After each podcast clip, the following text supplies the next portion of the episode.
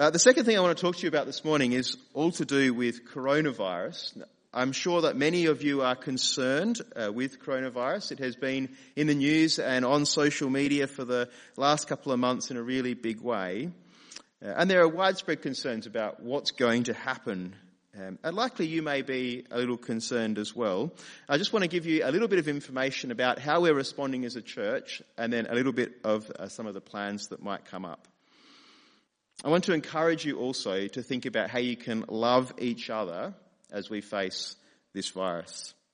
And the main point that I want you to hear this morning is this. Please don't be panicked by the virus, but do be prepared. And so we as a church, we're implementing some changes here um, so that we as a, this is a place that's safe for us to keep growing. Um, one of the things that we've done is that medical experts tell us to limit our physical contact. So uh, you will have noticed, and I can I keep encouraging you to kind of refrain from handshakes and embraces and those sorts of things this morning. Uh, also, uh, we've uh, uh, been advised that it's really great to keep your hand hygiene uh, up to order, and so there is soap in the bathrooms and hot water to wash your hands there. We also have the blue hand gel at different places around the church. Please, please make use of that. And we're also just thinking about the other ways in which we can limit shared contact. So you would have noticed today that your name tag was written kindly for you, and we'll do those sorts of things in order to try and limit the amount of shared contact we have. At times like this, it's really valuable, I think, that we're part of a network of churches. Um, and I want to encourage you to let you know that the network and other people have been considering what steps we might do in the weeks to come if the situation wor- worsens. Let me just let you know that there are plans already in place for how some of those things might happen. And if uh, I need to let you know about those plans. I'll update you as the week progresses or as the weeks progress. It'd be a really good thing at this time to make sure that we have your contact details as part of our database so that we can let you know what's going on, so that we can advise you about potential changes that might happen. The best way to give us your contact details if you don't think we've already got them is to fill out the communication slip that's attached to your leaflet and then pop it in the everything box and we'll be able to add your details to our database. So those are just some of the practical things that we've been thinking about and considering to do with the virus. I also think it's worth just addressing what are some of the pastoral things that we might do in relation to the virus. And I think the first thing I want to say is that we should pray. We should pray that God would stop the spread of the virus. We should pray for our leaders who are making tough choices at the moment. We should pray for those who have been entrusted to care for us, for our medical practitioners and for our emergency workers. We should also love each other. Now, the next few weeks are likely to be difficult for many of us. This is a great chance over the next few weeks for us to grow more like Jesus. It'd be great that if at the end of this crisis we were able to say, as individuals, we are more like Jesus because of what we've been through. Please keep an eye out for each other as well. Keep an eye out for those who aren't as strong or as fit, both physically and mentally. And as you can, please care and love those people. And I think also we want to keep trusting in God, trusting that He is in charge, trusting that He's sovereign in this world, knowing that we can cast our anxieties on Him because He cares for us. And so I'm going to pray for us now as we just think through those things. Almighty God, we know that you are sovereign and in control of this world. We know you as the good shepherd who lays down his life for the sheep. We know you as the great I am. We praise you as the God who's created the world and us as people who fill the world. We give you thanks that we are just creatures and you are God. Father, we pray that in your kindness you'd bring an end to this virus. We pray for those who lead this country that they would make wise and well informed decisions. We pray for our frontline workers, for our nurses and doctors and emergency service workers who will be tackling this head on. Please give them strength and fortitude and health.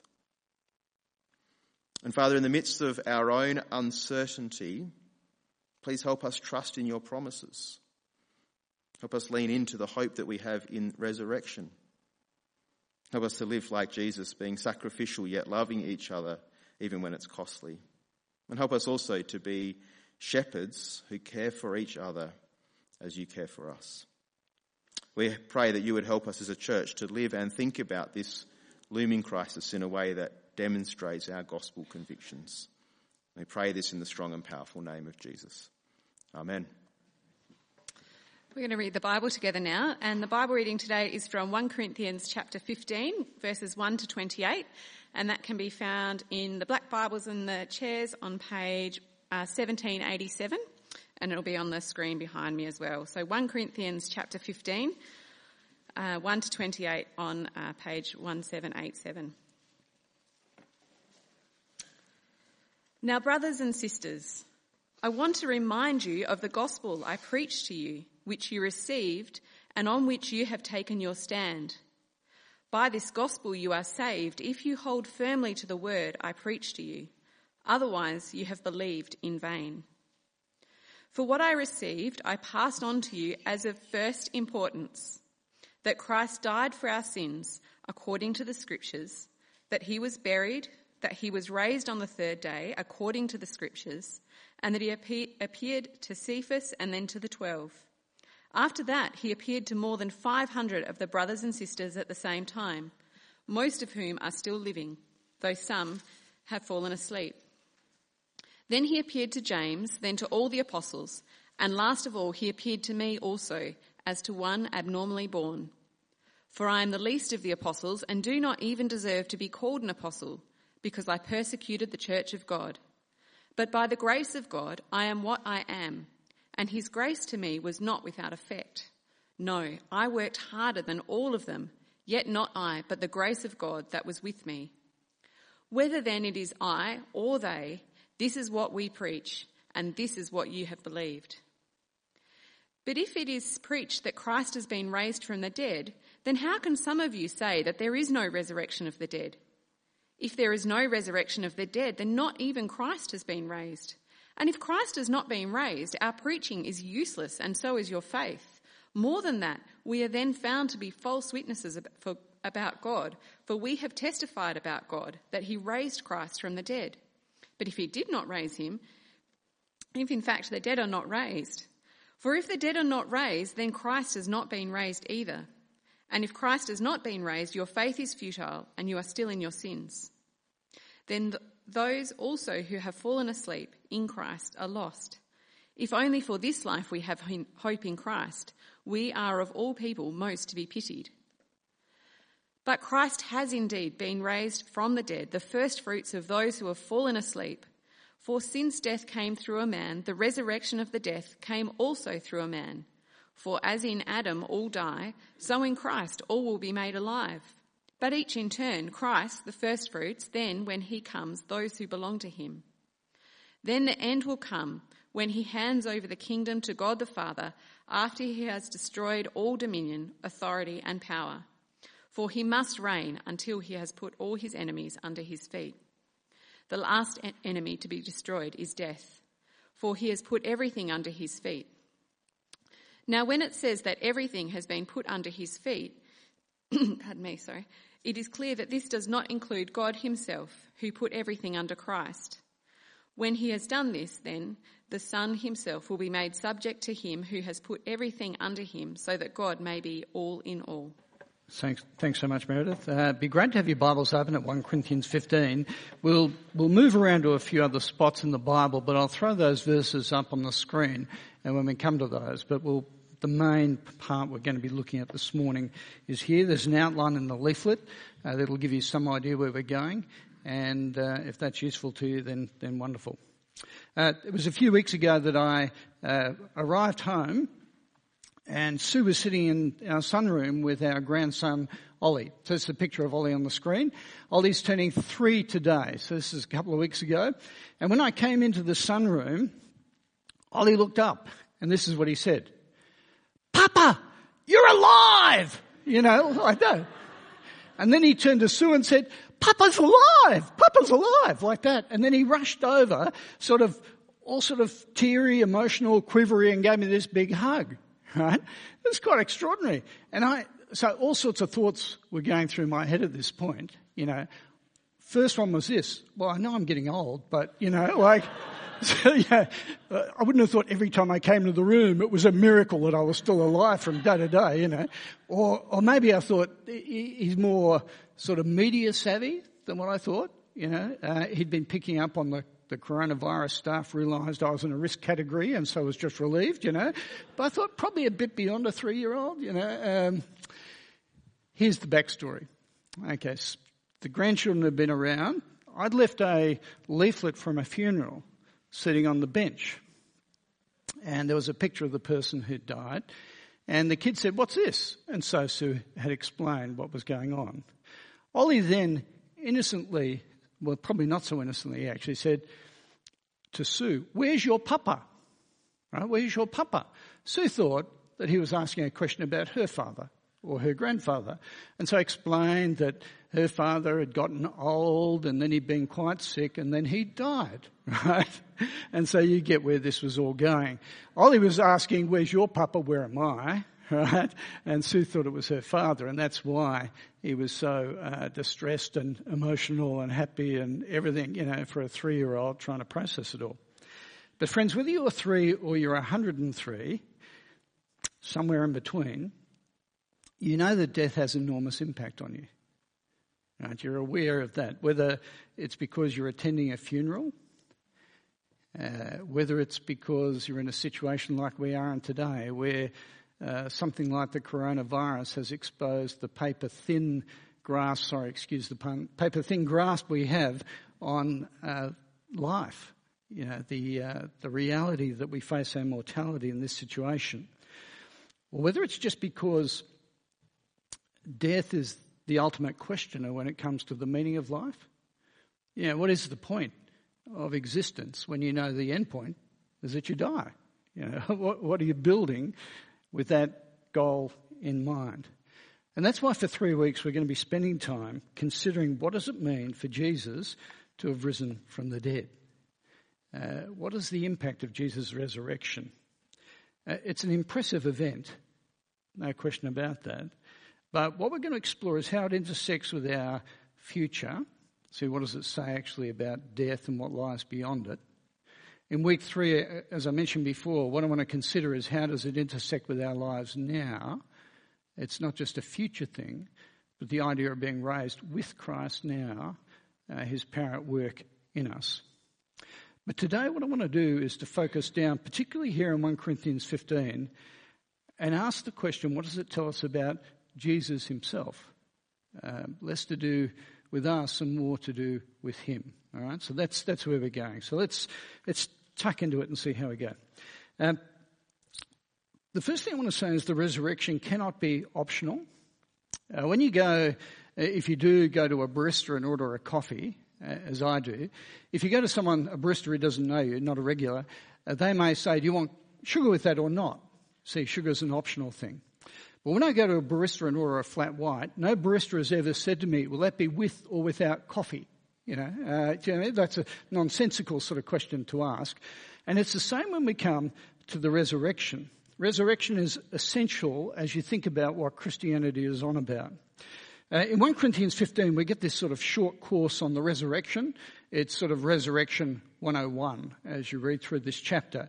And it appears the sort of background question that the Corinthians were asking, the church was asking, was in the light of the fact that Jesus has not yet returned, and that some of our friends have already died, uh, what's happened to them?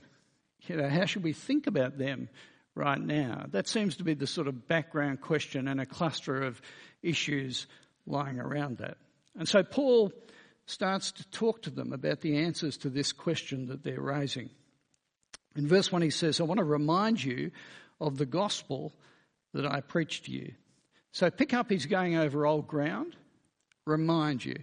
This is not, not new stuff. And when he talks about the gospel, he's talking about God's good news summary. That is the core of what it means to be Christian in terms of what we believe. And so he goes on. Verse 3 Christ died for our sins according to the scriptures. Verse 4 He was buried. Then in verse 4, he was raised on the third day And from verses 5 to 9, uh, Paul backs it up with sort of a grandstand of witnesses who can uh, testify to the fact that Jesus was raised from the dead. But the point is, it, it's a package deal. You can't extract bits of it.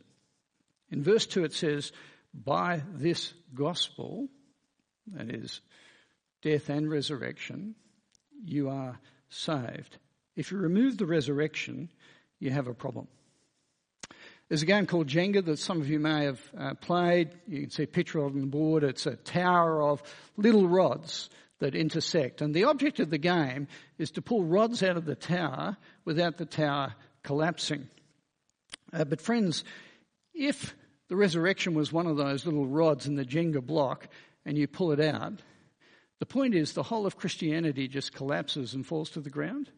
It's not an optional sort of part of what it means to be Christian. It's absolutely essential. But then here's the question, right? So, what? See, why? Why is the resurrection so indispensable? Paul goes on to talk about this. He says, first of all, what we've got is an integrity problem. He picks up on that in verses 14 to 19 of this chapter. Uh, if Christ has not been raised, our preaching is useless, and so is your faith. Uh, verse 15, we're found to be false witnesses or, or liars. Verse 17, your faith is futile. It is a useless waste of space, is what he's saying. Or verse 19, Christians, if they believe that Jesus was raised and he wasn't, they're to be pitied. If Jesus didn't rise, Christianity is a waste of time, Christians are idiots, and Christians are perpetrators of a huge scam. He's not mincing his words at this point.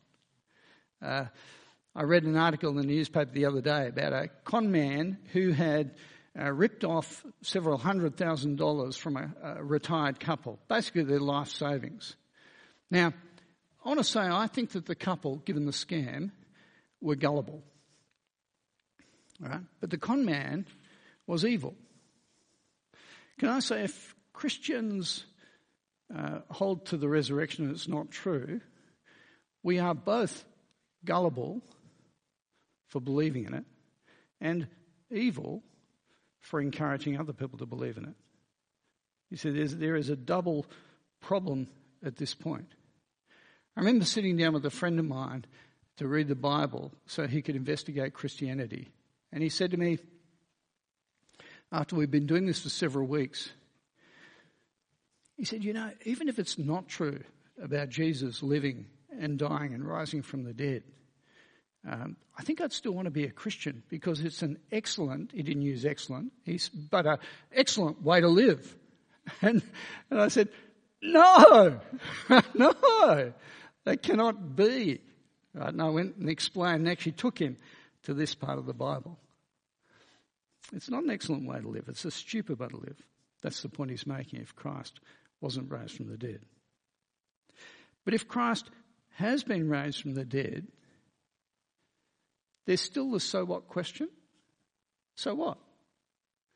Again, when I was, used to the picture of me, university days, uh, when I became a Christian at university, this is the process I went through. I started reading the Bible, and when I started, I had a, a trinity, right? I had Father Christmas, the Easter Bunny, and Jesus, right? All basically in the same basket. I just didn't think Jesus had lived, yet alone died or risen from the dead. And then I got to a point where I thought he did live and had done extraordinary things, and almost certainly had died and risen from the dead. I got to that point. But then I thought, so what? Big deal. I mean, people do impressive things all the time, don't they? You know, if the Tokyo Olympics go ahead, we'll see people do impressive things. Uh, Usain Bolt, in a couple of Olympics running, won both the 100 and the 200 gold. Extraordinary feat. Quite a unique uh, to date feat in terms of his athletic brilliance. But you know, I watched that from my lounge room, in my lounge room chair, I clapped and then I went to bed. Impressive, but no, it didn't make me, didn't affect me in any way. Why should the resurrection of Jesus be anything more than just amazing? Well, the Bible, what it does is it makes it clear that Jesus' resurrection is not just a, a spectator event that's impressive. It explores some dimensions of why it actually makes a difference. Firstly, uh, it emphasizes the fact that by being raised from the dead, Jesus is both Lord and Judge. In the earliest uh, Christian preaching, the importance of the resurrection is stressed. And it's stressed because it teaches us about Jesus' identity, not just what he has done. And it teaches us about the position he holds in the plan of God. Acts chapter 2, uh, you don't need to look it up, but I'll, I'll put some verses on the, on the screen in a second. This is some of the earliest Christian preaching. We're at the day of Pentecost, several weeks after Jesus has been killed and raised from the dead. Uh, the Holy Spirit has fallen. Peter, one of the disciples, comes out and he preaches quite an extraordinary sermon. And he especially wants to emphasize the resurrection of Jesus from the dead. He talks about the death, but in verse 24 of Acts 2, he says this God raised him from the dead, freeing him from the agony of death, because it was impossible for death to keep its hold on him.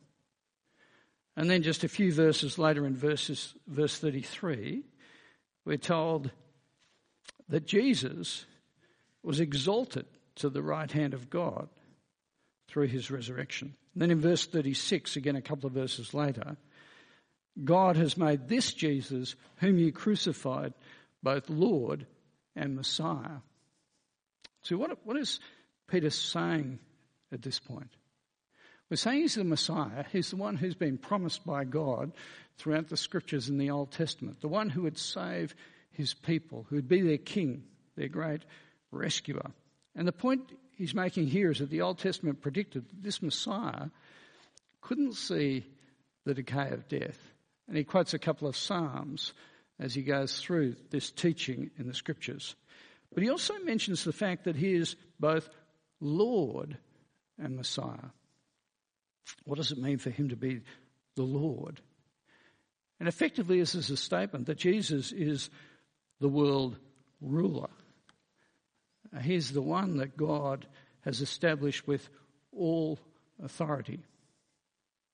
Now, if, if death has defeated Jesus, then he can't be Lord. Death is Lord because death has beaten Jesus. See, for Jesus to be Lord, that is the ruler of the universe, the ruler over all things, he also has to defeat death. That's why in 1 Corinthians 15 it talks about Jesus having defeated the last great enemy, that is, death. Later on in the preaching of Acts, uh, Paul the Apostle uh, is in Athens and he's preaching to the Athenians about the Lord Jesus. And again, he emphasizes the resurrection of Jesus from the dead. In Acts 17, verse 31, he says this God has set a day when he will judge the world with justice by the man that he has appointed. And he's given proof of this to everyone. How? What's the proof? Well, by raising him from the dead. God has raised this Jesus from the dead, appointed him to rule the world, and in due course, he will judge everybody who has ever lived and everybody who has ever died. He is that appointed judge. Now, do you understand the message here? It is pay attention, right? Uh, I want you to imagine that you're driving along in your car, and as you're driving along, you notice that there is a police car behind you with a flashing light, right? Clearly indicating you should pull over. You have a number of options at this point, right? You can pretend like you haven't noticed, you know, and just hope they go away. That's one option, you know. Uh, you could think, you know, I'll see if I can outrun the police car. You can imagine Carrie doing that with all the kids in the back, you know. We'll see if we can you know, race away and sort of beat this police car. Um, you could pull over and have an argument with the policeman about why it was inappropriate for him or her to have pulled you over on the side of the road.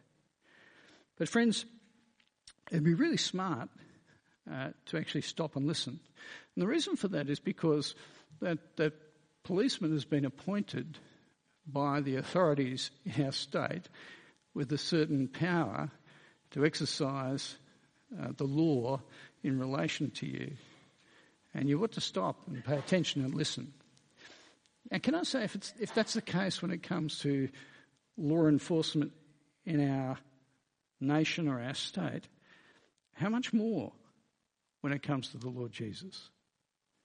You see, He has beaten death, It controls your life and your destiny uh, now and into the future, and you will appear before His judgment throne in due course to give account. That's who Jesus is. It's no wonder at the end of that sermon in Acts 17, Paul says, verse 30, God commands all people everywhere to repent, to hear, to listen, to turn, and to obey. That's who Jesus is. When we come back to Acts chapter 15, uh, Paul explores a few of these, the other dimensions of what it means for Jesus to have been raised from the dead. Talks about the fact that there is forgiveness of sins. Um, you pick that up in 1 Corinthians 15, verse 17. Uh, if Christ has not been raised, then he says you're still in your sins. Uh, the point he's making here is that if Jesus has been raised from the dead, your, your relationship with God is severed uh, because sin still dominates that relationship. But if you're familiar uh, with the storyline of the Bible and the teaching of the Bible, you'll know that this raises a significant question. Uh, after all, didn't Jesus die on the cross for forgiveness of sins? Isn't that the whole point of Christian teaching? I mean, he didn't rise from the dead for the forgiveness of sins.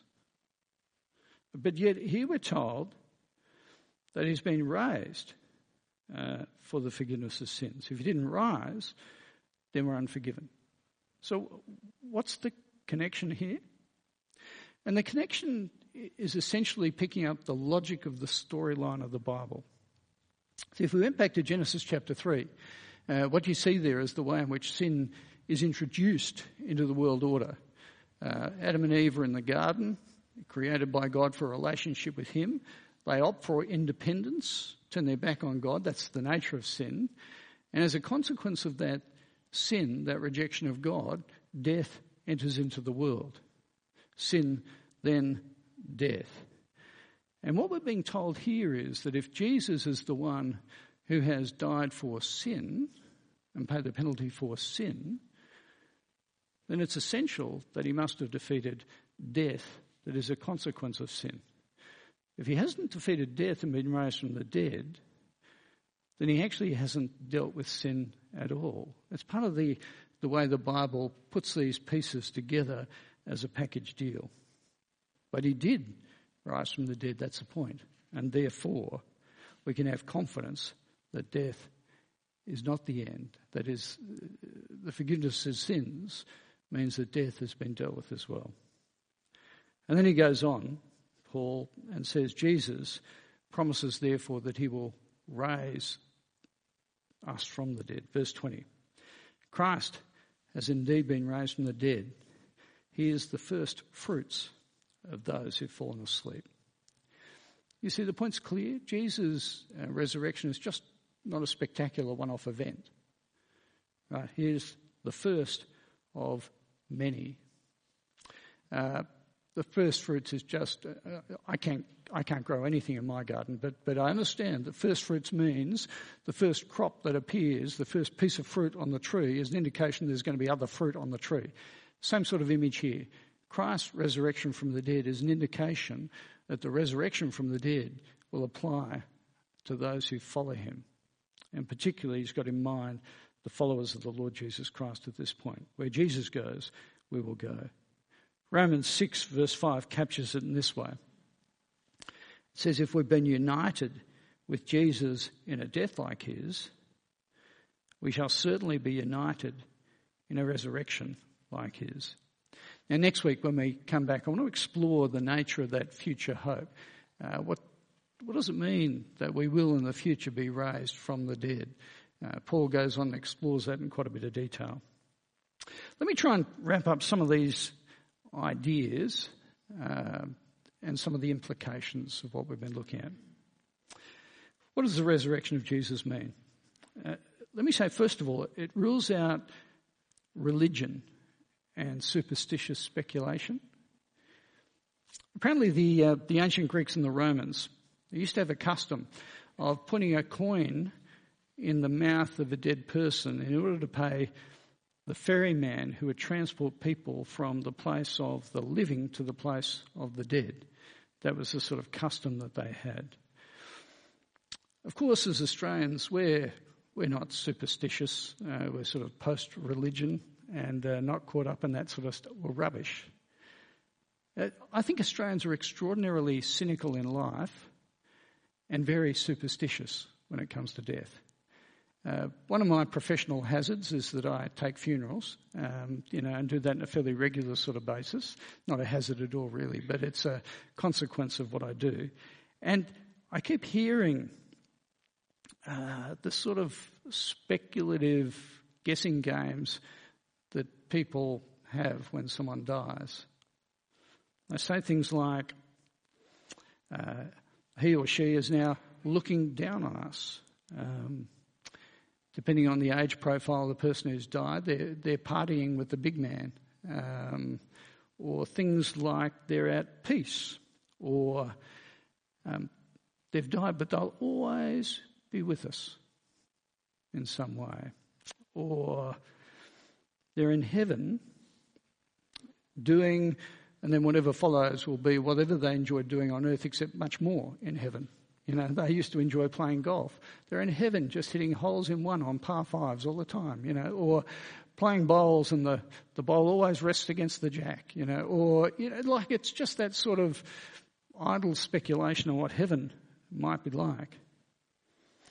It seems that when uh, Paul was writing to the Corinthians, they were speculating a bit about life after death. Uh, it talks at one stage about the fact that they were baptizing living people on behalf of dead people some sort of religious insurance uh, for the dead because they didn't know what was going on. Friends, the resurrection of Jesus is an event from history. Uh, it is real, it happened, it is factual. If you're not convinced about that, uh, come and see me and I'll organise to get you a book so you can research that a bit more. You need to be convinced and confident that the Lord Jesus actually did die and was raised from the dead and the circumstances around that.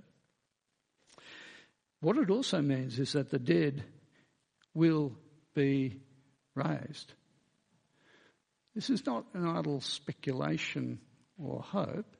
This is a promise from God that is linked inextricably to the resurrection of Jesus from the dead. And therefore, it is a guaranteed truth that God has indicated. We're going to look at that more carefully when we come back next week.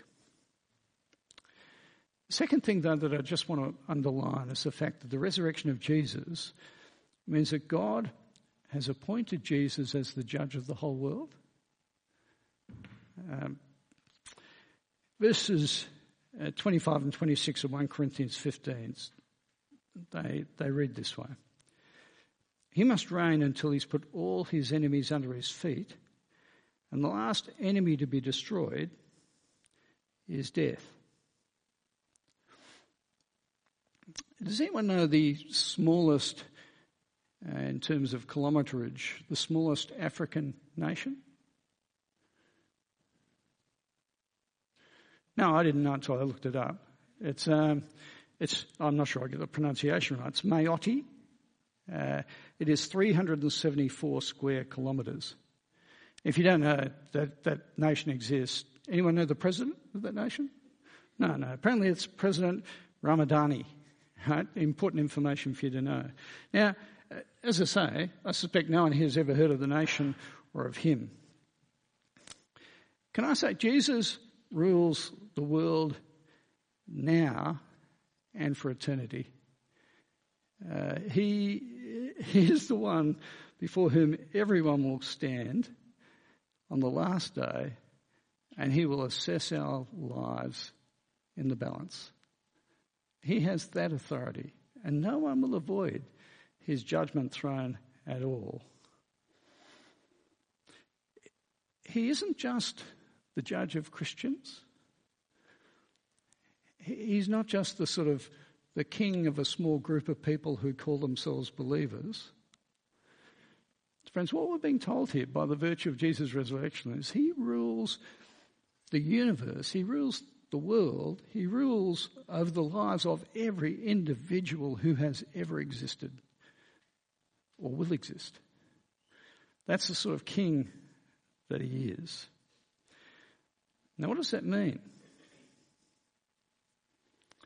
Uh, if, if you're here today and you're not a person who's actually put your trust in the Lord Jesus Christ, can I just say as clearly as I know how that He is still the ruler of the world and He is still the one that you will give account before and you ought to take that into account.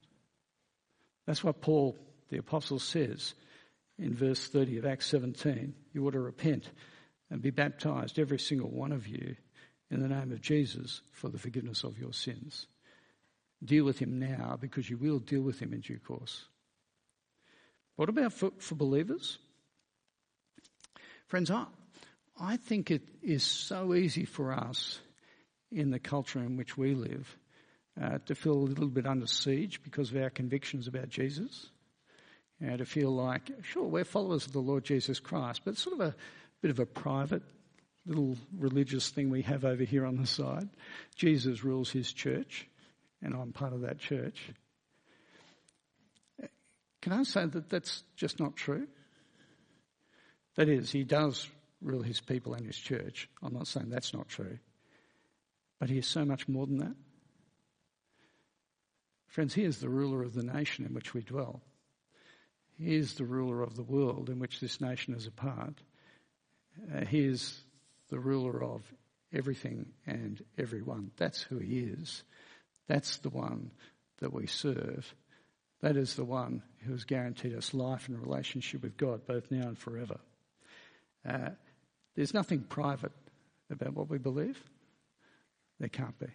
It's impossible.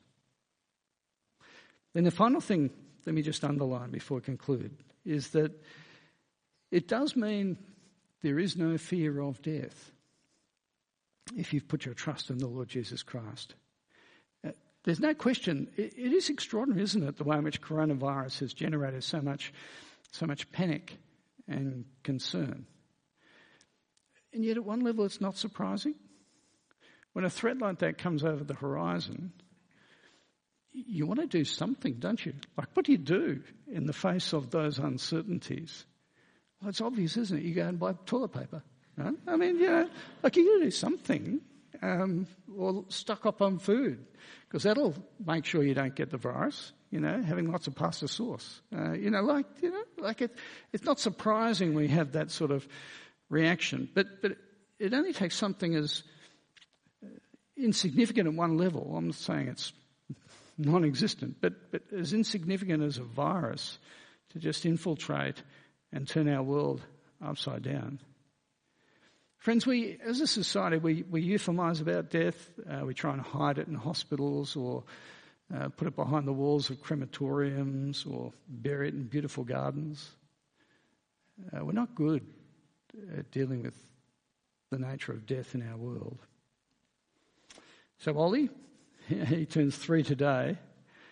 Uh, I was really struck by how emotionally shaky, he didn't know whether to laugh or cry uh, at three when he came up and just grabbed onto me and he wasn't going to let go because he'd been convinced that I was dead. And he's obviously confused at one level. You know, I heard him talking to Sue the following day and saying, Papa was a bit dead, wasn't he? You know, you know he's not. He's not at this stage the sharpest theological tool in the shed, you know, but you'd expect that for a three year old, wouldn't you? But you know, what I hope I'll be able to do in the coming days and months and years, as I get older, as the reality of my death, which could happen at any time, but he'll be more aware of that as time goes on.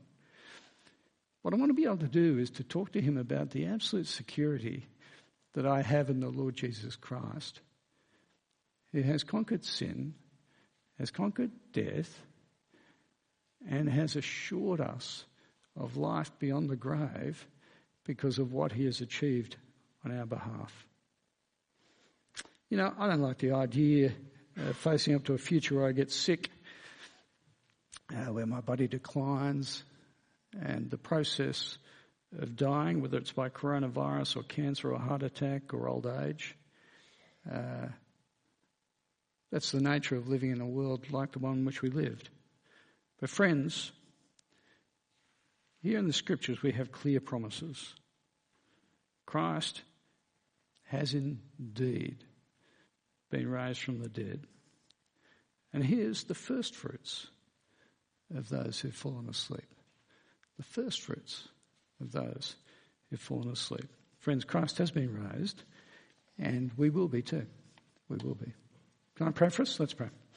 Heavenly Father, we do thank you for uh, your extraordinary promises to us in the Lord Jesus Christ. Uh, promises that are founded on uh, the fact that Jesus died. He died for sins. He was raised uh, from the dead and thereby defeated death. We thank you that you have appointed him as the Lord, the ruler of all time, and the judge of all people.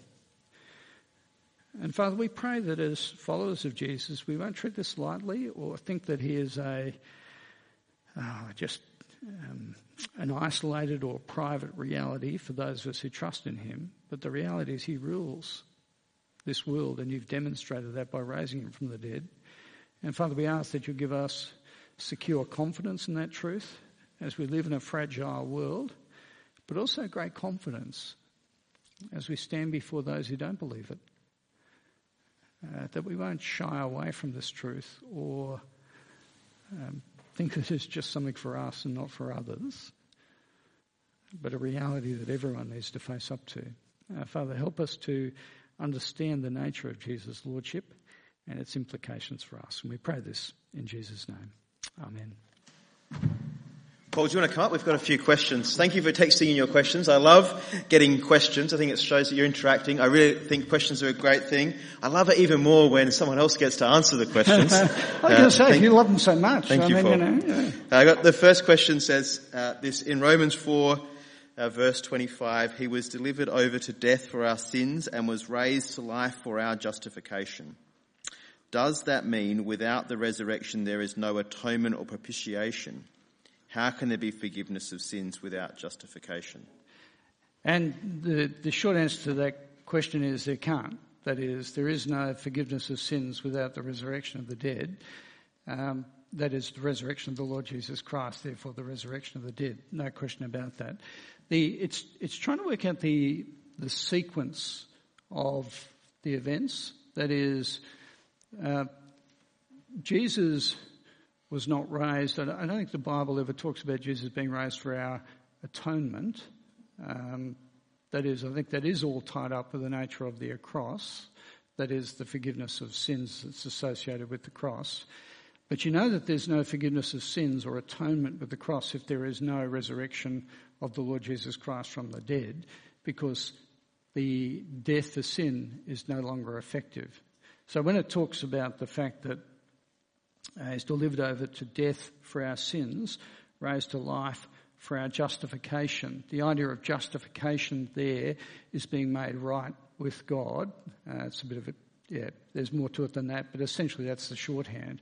We're not right with God if Jesus has not been raised from the dead because ultimately, therefore, sin has not been properly dealt with because sin is still the conqueror, not the resurrection from the dead in the Lord Jesus Christ. So, it, as I was saying before, I think it's part of that, that package deal, but understanding uh, what relates to what and how they're linked together. Uh, death for sin, nature of the atonement, resurrection uh, for our justification, but the atonement and the resurrection are linked together inextricably. You can't separate them out. Yep. Thank you. And the next question says this If Jesus had not been raised from the dead, would that mean that he was not sinless and therefore would not qualify to pay for our sins? Yeah, and who knows? Um, that is, uh, the the argument, if not raised from the dead, therefore not sinless. Otherwise, if he was sinless, he would be raised from the dead. So, I can see how you can argue back in that way. I don't think the Bible ever argues forward that way. Um, so, I don't think the Bible ever says that if Jesus has not been raised from the dead, therefore he wasn't sinless. Uh, so you're in sort of so Paul in 1 Corinthians 15 says, if Christ has not been raised from the dead, therefore, therefore, therefore, therefore, therefore, therefore, there's a whole series of those therefore statements. One of Paul's therefore statements is not, therefore Jesus was sin, sinful. Uh, I don't think uh, there in 1 Corinthians 15. I don't think the New Testament argues it that way. So, uh, maybe, but I'm not sure the Bible actually does say it, unless um, whoever asked the question, maybe you were thinking of a particular text. Yeah. It, yeah. Great. Thanks. Thanks, Paul. Thanks, mate. Paul will be around, I think, after the service for a little bit at least, and back for the next couple of weeks. So please keep asking questions if you need to.